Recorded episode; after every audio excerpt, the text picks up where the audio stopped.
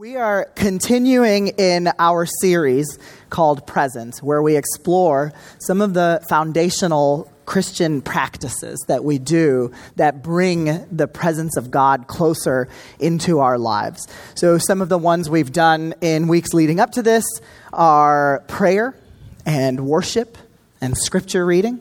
The one we're going to do today is the one that I think is among the most communal practices that we can do communion. So, you all may be familiar with this practice if you have been a Christian for a long time, or if you've even just been adjacent to Christianity in our culture for a long time. You probably recognize what I mean when I say communion, even though it may be uh, called by many different names in different traditions. I do think, though, it is helpful from time to time for people who are very familiar with the practice to take a step back and realize what that practice actually looks like to someone who is not familiar with, uh, with what we do week in, week out. So, there's an example uh, that resonated with me when I was a child. So, I did not grow up as a Christian uh, in this country. I was a Muslim for uh, almost my entire childhood. And I encountered like my understanding of communion much in the same way that other people around the world do who aren't familiar with it. And there's a scene from the movie Gandhi from uh, several, uh, from a few decades ago that, that kind of captures how, uh, how it struck me the first time. Are you a Christian? Yes, yes, I, I'm a Christian. I know a Christian. Ah, She drinks blood. Blood of Christ every Sunday.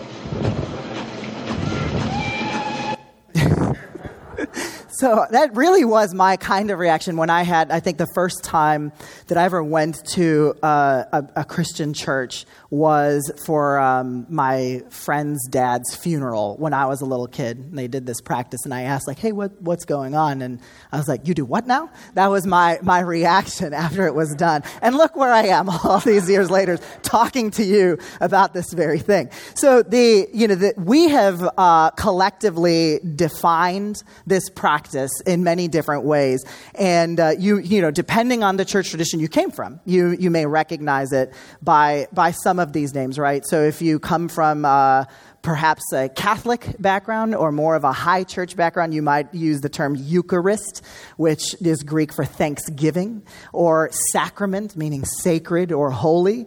If you come from a more low church background, like, like Baptist uh, or non denominational evangelical church, you may be familiar with calling it communion.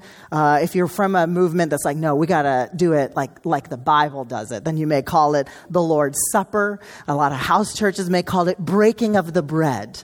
And uh, then I guess hipster churches may call it love feast, right? So these are all different terms. Perhaps maybe we would call it love feast when whenever Roberto's tacos are here too. We're like, okay, this is this is communion in the context of a love feast. These are all actually different words that New Testament writers themselves associate with taking communion uh, in various parts of Scripture.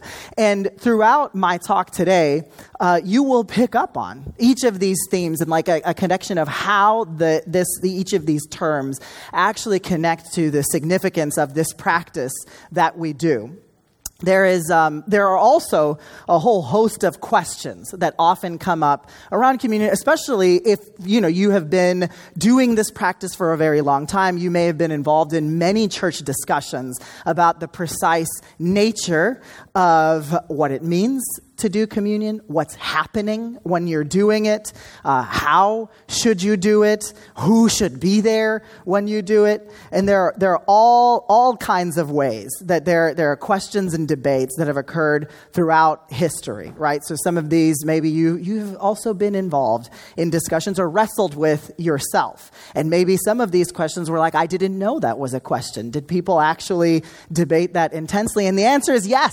For each one of these, through throughout history, there have been very serious debates about the precise nature, for example, of in what way is Jesus present in the bread and the juice or the wine that, that we're consuming. Uh, what, and this is a debate about just the, the mechanics of how Jesus can become present in those cases. There have been there are churches who have split over whether they do one communal cup together or do uh, many cups separately. I believe it was the Protestant reformers Calvin and Zwingli who first debated gluten free or not gluten free, and uh, ch- church has debated again to this day. Look at our sign of reconciliation that we offer both, depending on uh, what you prefer.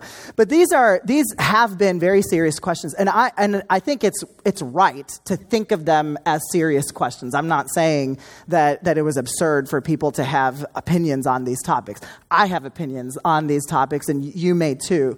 And what I'm saying for today is I'm not going to answer all of these questions. More importantly, my goal in our discussion about communion is to provide you with some good context on this practice to help you and give you the tools you need to decide for yourself and your family or your smaller community or us, all of us together, on how we want to think about communion, how we want to practice it together, how we want to get the most out of this very special thing that we do. So that, that's what we're going to focus on. And these kinds of questions, I think, can be in the background while, while we're going through this journey. So, a good place to start is probably the, the same starting point that everybody here would have if you've been here week after week. So, we, uh, the way we practice communion, you all, uh, if you've been here, you will recall that um, at the end of uh, our time together after the sermon, we do communion together, and we actually, uh, as part of our, our, liturgy, read a certain passage together each time uh, to, to prepare ourselves for it. So here's the passage that we read together. Again, it should be very familiar. Last week, Pastor Marcus uh, basically paraphrased the whole thing from memory, for example, because the slides weren't, weren't uh, up when he was saying it or he wasn't looking at it. So this is how familiar it is for us, right? So it says, The Lord Jesus, on the night he was betrayed, took bread, and when he had given thanks, he broke it and said, This is my body, which is for you. Do this in remembrance of me. In the same way, after supper, he took the cup, saying, This cup is the new covenant in my blood. Do this whenever you drink it in remembrance of me. So, with this passage, I think it's, uh, it's easy to think, perhaps you do or have, that this, this is a, a, passage that comes from the Gospels, right? This is quoting Jesus. And so it's, it's natural to think, oh, then maybe this is from the, the stories in the Gospels around the, the Last Supper in Jesus' life. This passage is actually not from the Gospels, it is from the Apostle Paul and he says it in a letter to the church in Corinth in 1 Corinthians. And that is worth calling out for, for several different reasons. Well, and we'll talk about that a little bit. But one of the, the first things to, to uh, call out is that this passage then comes up in a context, a wider context, and a wider argument that the Apostle Paul is making in his letter in First Corinthians. And this passage here is beautiful. We reflect on it every week. It helps us prepare and transition to our time together in communion. It actually comes up in quite a jarring context in First Corinthians, if you remember it. Let's read that. Let's zoom out to why Paul would have said this in the first place. And then we're going to use that surrounding context to unpack exactly what the stakes are with how we do communion together and what we're saying to each other when we're doing communion. So here, zooming out, so right before that, that passage, here's what Paul says.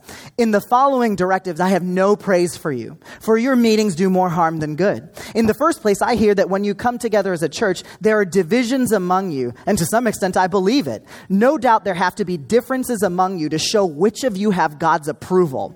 So then, when you come together, it is not the Lord's Supper you eat, for when you are eating, some of you go ahead with your own private suppers. As a result, one person remains hungry and another gets drunk. Don't you have homes to eat and drink in? Or do you despise the church of God by humiliating those who have nothing? What shall I say to you? Shall I praise you? Certainly not in this matter the Lord, uh, for I received from the Lord what I also passed on to you Then he goes into this passage that, that we are talking about. Okay, so, so goes, goes through this, and this is how he closes this section. So then, whoever eats the bread or drinks the cup of the Lord in an unworthy manner will be guilty of sinning against the body and blood of the Lord. Everyone ought to examine themselves before they eat the bread and drink from the cup. For those who eat and drink without discerning the body of Christ eat and drink judgment on themselves. That is why many among you are weak and sick, and a number of you have fallen asleep sleep. But if we were more discerning with regard to ourselves, we would not come under such judgment. Nevertheless, when we are judged in this way by the Lord, we are being disciplined so that we will not be finally condemned with the world. So then, my brothers and sisters, when you gather to eat, you should all eat together. Anyone who is hungry should eat something at home, so that when you meet together, it may not result in judgment. And when I come, I will give further instructions. Whew! We went from breaking bread to breaking bad real quick. So, so what happened? Well, how did we get from this tradition that Jesus is describing to this very angry section of Paul's letter? So this is what we're going to try to unpack is what's going wrong there and why does it matter so much? Why does it have Paul so upset? So, to do that, first, we should start with where the Apostle Paul actually got this tradition from. This tradition that he says that was passed on to him, that he is now passing on to them. So that tradition does appear in the Gospels. Not exactly the way the Apostle Paul described it, but it does. So some of the different, uh, the, the synoptic Gospels, so Matthew, Mark, and Luke, all describe uh, this Last Supper and use some variation of this discussion. While they were eating, Jesus took the bread, and when he had given thanks, he broke it and gave it to his disciples, saying, Take it, this is my body. And then he gave, gave thanks, gave it to them, and they all drank from the cup. Okay, so then so very similar language to what we're talking about. There is a lot of debate that you may be familiar with around when the Gospels were written. The range can be very wide from like within the like first century, give or take. But what there is less debate about is when the apostle paul wrote 1 corinthians. So 1 corinthians is what, what scholars often call an undisputed pauline which sounds very powerful. But really what it just means is that generally the consensus is we're sure that the apostle paul the actual historical figure paul wrote that letter. And it's generally dated uncontroversially within just a couple decades of jesus' life on earth. So that means regardless of when you think the Gospels were written, here is Paul, somebody who didn't actually interact with Jesus during Jesus' lifetime or with Jesus' disciples during Jesus' lifetime. And yet, nevertheless, he is very aware of this tradition around the Last Supper and the Lord's Supper that he can even describe it in detail in his own letters in a very similar way to how the gospel describes it. That tells us that the Apostle Paul is working from a very early tradition. So he is passing on to the church in Corinth something that we can infer must have been going on from the very beginning of the Jesus movement. When we talk about ancient practices that we all do that have a history, this is one of the most ancient ones. That's, that's what we're talking about here.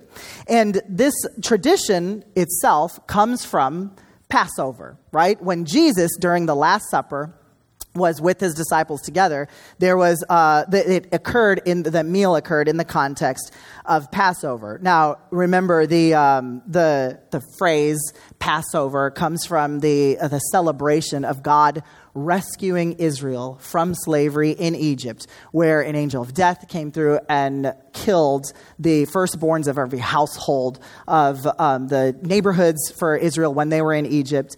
And the, the angel of death passed over Israelite households that were faithful to God's warning by um, smearing the blood of a lamb uh, above their, their door frames. And so that, that was their, their sign of faithfulness.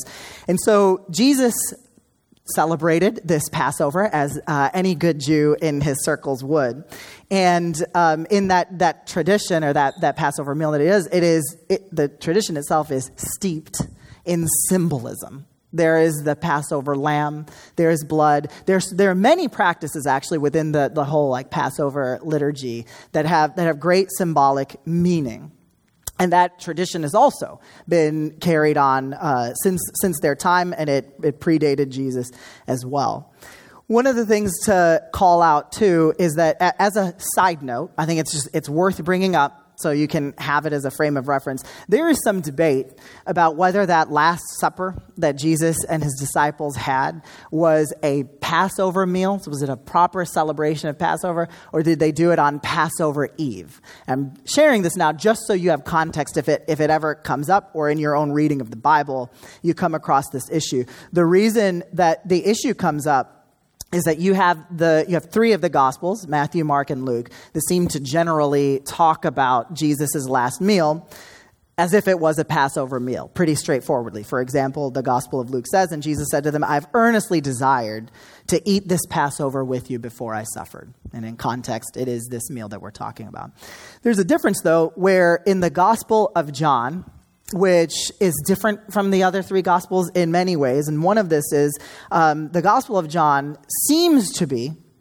Uh, making it very clear in multiple passages that the meal that they had was actually the day before Passover, so Passover Eve. And so, an example of that in John 13, where it says it was, it was just before the Passover festival, and goes on to say the evening meal was in progress, and it's describing the Last Supper.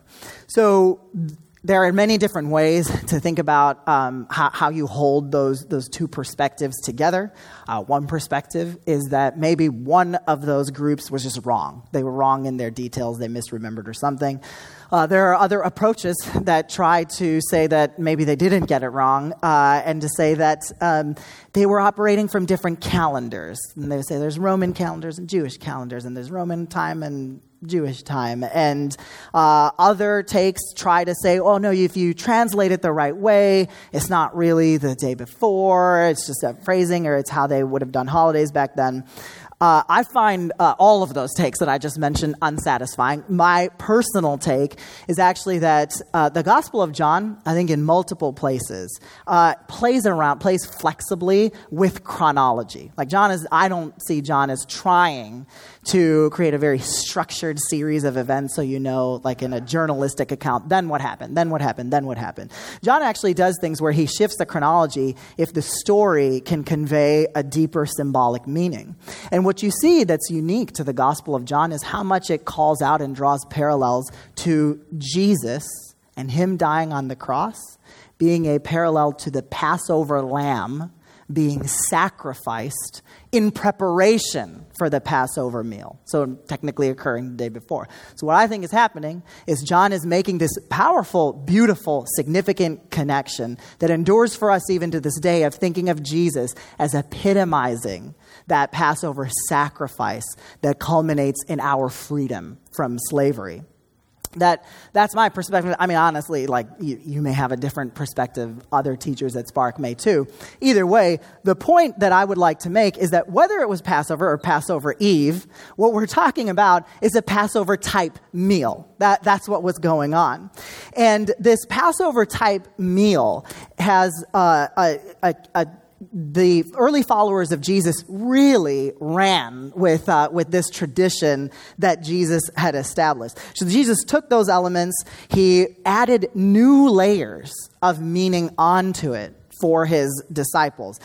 It's good to note, too, though, it's not like Jesus replaced Passover. It's not like once they once uh, the early Jewish followers of Jesus started doing communion, they stopped celebrating Passover. We have many examples uh, in the book of Acts, for example, of the apostles continuing to, as good Jews, uh, practice Passover and practice communion all the time. Those are not mutually exclusive, but what certainly is happening for people like the apostle Paul is that his encounter with the risen Jesus permanently changed the depth of meaning that he gets from Passover. That's what Jesus did for him.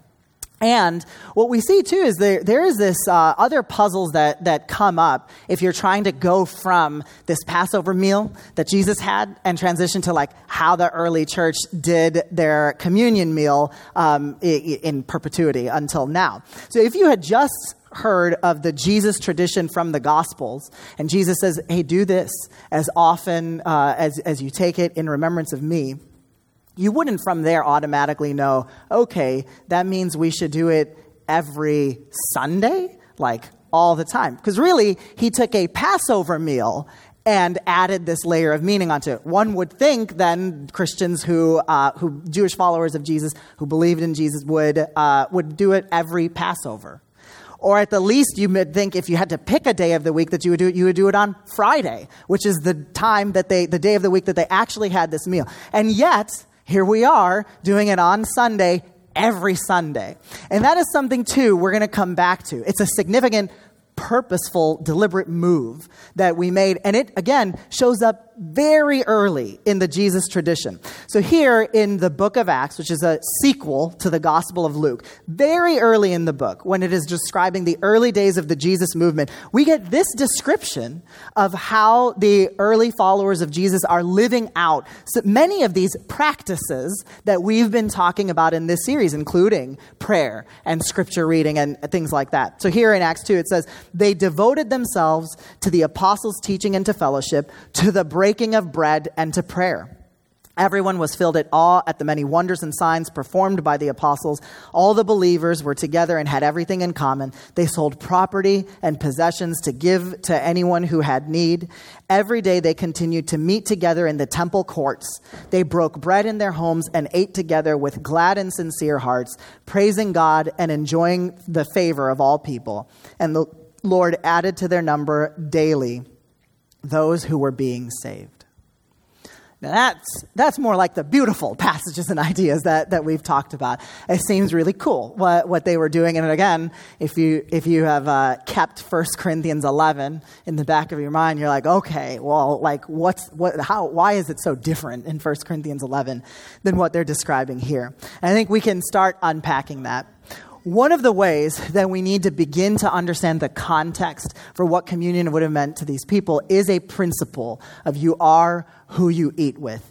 And I think that it's, it's worth talking about this in detail, uh, particularly because um, we are in a cultural context, specifically around like communal behaviors and in particular like communal eating that is far removed from the cultural context that this practice would have come from.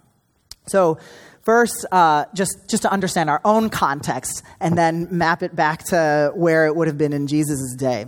Uh, you may have felt uh, or known that, that America is a very individualistic country, meaning we, when we make important decisions about our lives, or we just even like think about who we are as a human being or our mission or purpose, we tend to think about it in very individualistic terms and we orient our relationships that way. There's a lot of very good economics research that has tried to quantify this phenomenon of how individualistic or collectivistic cultures are. And in this, uh, th- this, um, these analyses, you can see. So this is that this is a scale that ranks uh, on a continuum of individualistic versus communal. This is a, a, rank ordering of the highest scores to lowest scores, and of course, you see who's number one, USA, as the most individualistic culture on this planet. I come from uh, a. I grew up in a household that was both American and Pakistani, and Pakistan is actually towards the bottom of all of the, the countries that are ranked on this in their individualism. So Pakistan is on the scale a very communal country.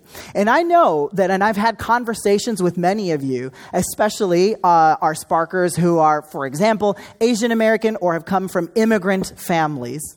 Living through the tension of belonging to very individualistic, uh, belonging to a very individualistic culture, and coming from a very communalistic culture. And I'm actually not here to say that one is inherently better than the other. I think each one brings its own tensions. And those of us who operate in both worlds have always had to operate in them in that way with that tension. What I'm hoping to do too is to bring that tension that exists onto the Bible when you read it and onto your understanding of communion as it's occurring there in the way that we do it here. So this is the, I think especially in the last few years, there have been many good stories actually, that I think have done a great job of, of uh, conveying the tension. So Disney has forayed into this space with Raya and the Last Dragon. There was a movie, um, the award-winning movie, The Farewell, that, that captured this, this challenge of, um, you know, how, how, to, how to navigate uh, intergenerational, intercultural conflicts. Uh, Crazy Rich Asians is very much uh, about the, that, those themes as well. And Shang-Chi, which came out very recently. Again, it takes this, this tension that we're describing and puts it into a superhero context. My point is, is that Awkwafina is actually in a lot of movies. What's that, that through? I think she's in the James Bond movie too. I just, I just, I'm assuming she is with how much work she's been putting in. The, the actual point is that, that hopefully it's, it's clear that there, there is this tension that, that exists that you may take for granted depending on how often you're not confronted with these differences. And yet, even with all of these, uh, like the vast gap between our individualistic culture and the, the communalistic culture that would have existed for Jesus and his disciples. Even then, I think many of us intuitively grasp that there is something inherently communal about eating right? Like, uh, like I think probably the clearest indicator is the pity that you have on your face when you see somebody eating alone in a restaurant. That is you, despite your, your heroic individualistic mindset, thinking like, oh, something is missing there that they are eating by themselves, even though they, they could be perfectly happy.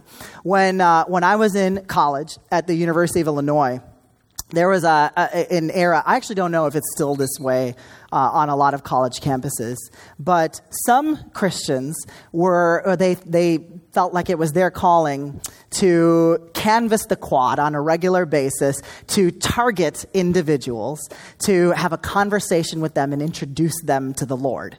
In order to maximize your time doing that the right, you have to like like scan a quad and think who is a good target for me to have this conversation with.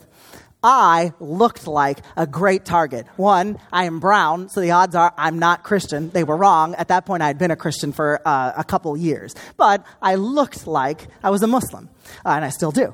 So that was one aspect of it. The other thing, too, is that I often like to eat alone on the quad. I have what is, uh, I would call a resting introvert face. Like, it's like I look like I'm alone and I'm fine. There's no problem here. I'm, I'm okay. But they were, and I've, I, ta- I had conversations with them because I literally would get targeted, I, I think like five times a semester. Like it, it, was like they had a script. Somebody was teaching them how to find me in all these campuses uh, or across the campus.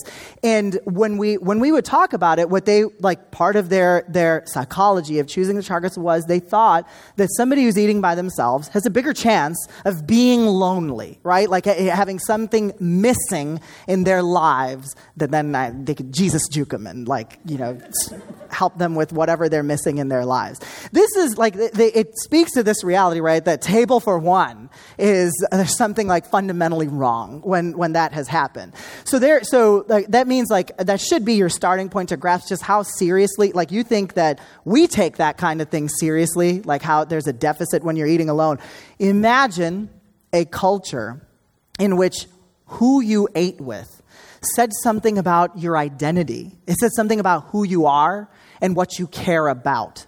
Those are the contexts that these meals are occurring in. And when you have that context in mind, then some of the accusations against Jesus start to gain new layers of meaning. So, for example, a common accusation that people would have against Jesus to try to discredit him was to talk about who he spent his time with and who he ate with. So the Gospel of Luke uh, points out, but the Pharisees and the teachers of the law who belonged to their sect complained to Jesus' disciples, Why do you eat and drink with tax collectors and sinners? Because if you do, well, you must uh, condone what they do. You must be like them. After all, you are who you eat with. The Gospel of Luke like adds on later. Lots the, the other Gospels have examples of this as well. This Jesus, this is his own self description, including his uh, opponents' critics uh, criticisms of him. He says, "The Son of Man came eating and drinking, and you say, here is a glutton and a drunkard, a friend of tax collectors and sinners." This is what's at stake. It is your reputation that's on the line when you're doing this, and this is why too. Like the, the stakes can get very high for someone like the Apostle Paul. So here is an example in a letter that, that Paul wrote to the church in Galatia where he talks about ca- having to call out another apostle, Apostle Peter, who um, here is na- he names as Cephas. Okay, so this is what he says in a letter that was circulated publicly and we have preserved to this day. He says, When Cephas came to Antioch, I opposed him to his face because he stood condemned, for before certain men came from James, he used to eat with the Gentiles. Who taught him to eat with the Gentiles? Jesus did. That was where it came from. But when they arrived, he began to draw back and separate himself from the Gentiles because he was afraid of those who belonged to the circumcision group. The other Jews joined him in his hypocrisy, so that by their hypocrisy, even Barnabas was led astray. In that context, Paul also says, he says that this behavior, what they're doing, threatens the truth of the gospel. That is how serious the stakes are in this situation. So now, when you have that in mind, does it make more sense why Paul is so mad and worried about what's going on in Corinth? So let's go back. So we're reading this, uh, the, like this, this passage that we talked about where Paul lays it on him. He says, In the following directives, I have no praise for you, for your meetings do more harm than good. And you can see the language that he's using. There, he's worried about divisions. He's worried about some people being hungry. There is a deficit for some, and some people being drunk. There is a surplus, a lack of self control for them. And he says that this behavior humiliates those who have not. So this is, this is a, a terrible breakdown in a like a fundamental relationship of what it means for us to be a family together that's going on. That's why his concluding advice is so then my brothers and sisters when you gather together you should all eat together. Together. That is the emphasis that he is providing here. This is actually the modern equivalent of what we call lunch shaming. So, for those of you who maybe are, are you have kids who are in uh, in schools and especially public schools, or if you're just familiar with the issue, um, there lots of schools have programs where uh, if you can't uh, afford a lunch, the school offers like free or reduced lunch. The problem, in which like many, with many good policies, there are what economists call uh, perverse incentives or unintended consequences. There, where um, then if, if that is the, the policy, then the kids who do get those free lunches, it's easy to identify them, right? It is a clear signal, oh, you are a have not. And there is a lot of stigma that comes from that. And in fact, there's so much stigma that actually those kinds of programs don't get as much uh, uptake from like from families and schools as much as one would think that they would. So actually, a lot of schools to try to correct for that offer free or reduced lunch to all students so that anybody, no matter what they have, uh, can eat together, right? There's an opportunity for, uh, for, for them to share in it, right? And so that's, that's what happens at our kids' school. Our kids love them cheesy pull aparts. That's, uh, that's part of the, their routine, right? These are examples of how you try to rectify exactly the kind of just horrific shaming that is going on in the church in Corinth. There is a second part of this, then, that is related, uh, that is both a, a challenge uh, and a calling for us. It can be both comforting but also disturbing. Communion is one of those uh, most powerful spiritual experiences that remind us that we're not alone. There are possibly uh, billions of people around the world who are taking communion with you today. One will do it in a little bit. How many of them do you think of as part of God's family? How many of them do you think of as part of your family? Uh, is God's family uh, only as big as your political beliefs or your doctrinal beliefs? What are your boundary markers? We get it that for them, it was tax collectors and sinners and prostitutes. But what are yours? What are the barriers that stop you from eating and communing with people who are not like you? Do you see how this is a challenge? Because everything I see in God's story is that God's dinner table has way more guests than my little sectarian mind can fathom. There is a parable that Jesus tells in the Gospels called the parable of the great banquet, where this banquet holder uh, invites everybody to come to the party. And it is a, the, the parable is a story of what the kingdom of God is like when it comes to earth. And in that story, the, the banquet uh, the, the banquet hall owner throws uh, he invites uh, all these people in his own circles. And they all give excuses to not be there. And then he says all right you know what? Go out and invite those people who are further out the disenfranchised the, the, the poor people with disabilities the people on uh, you know in all kinds of uh, fringes from, from society. And they come but even then there's a line that the banquet owner says, where he says, and there is still room. There is, from beginning to end, a through line about what the kingdom of God is like. And that through line is there is still room. God's love is bigger than you can imagine, it is bigger than you can make it. And communion pushes us to have a heart like God's heart. In a world that says you do you and you don't owe nobody nothing, communion says otherwise. In a world that says block those who bother you or cut off those who don't make you happy, communion says otherwise. Communion is Passover. It's freedom from slavery into God's family for the reconciliation of the world. Communion is sacred, thin space. Thin space is the word that we use to describe when we feel God's presence just breaking through to us in a much closer way than we normally do in our day to day lives. It is the presence of Jesus in our midst so close you can taste it. Communion is Eucharist. It is thanksgiving for what God has given us and therefore what we can give others. Communion is tradition. It is locking us in to our ancestors in the faith who got us to this point and our descendants in the faith who will push us closer and closer to God in the future. Communion is somber reflection of the evil we inflict upon each other, epitomized in Jesus' death on the cross. But communion is also a glorious celebration that death is not the end of the story. Communion is a protest. It is, as we say, it's a proclamation of the Lord's death until he comes. It says, no, you don't just shrug your shoulders at death and destruction and say, I guess that's how the way things are. It is a proclamation that Jesus may have died on around Passover time on Friday, but he rose to life on Sunday. And we gather for communion on what day? Sunday. When we get together, we are saying to each other and to the world, we are here right now because we've decided that love and life triumph over death and destruction, and we're all in this victory together. All of us together.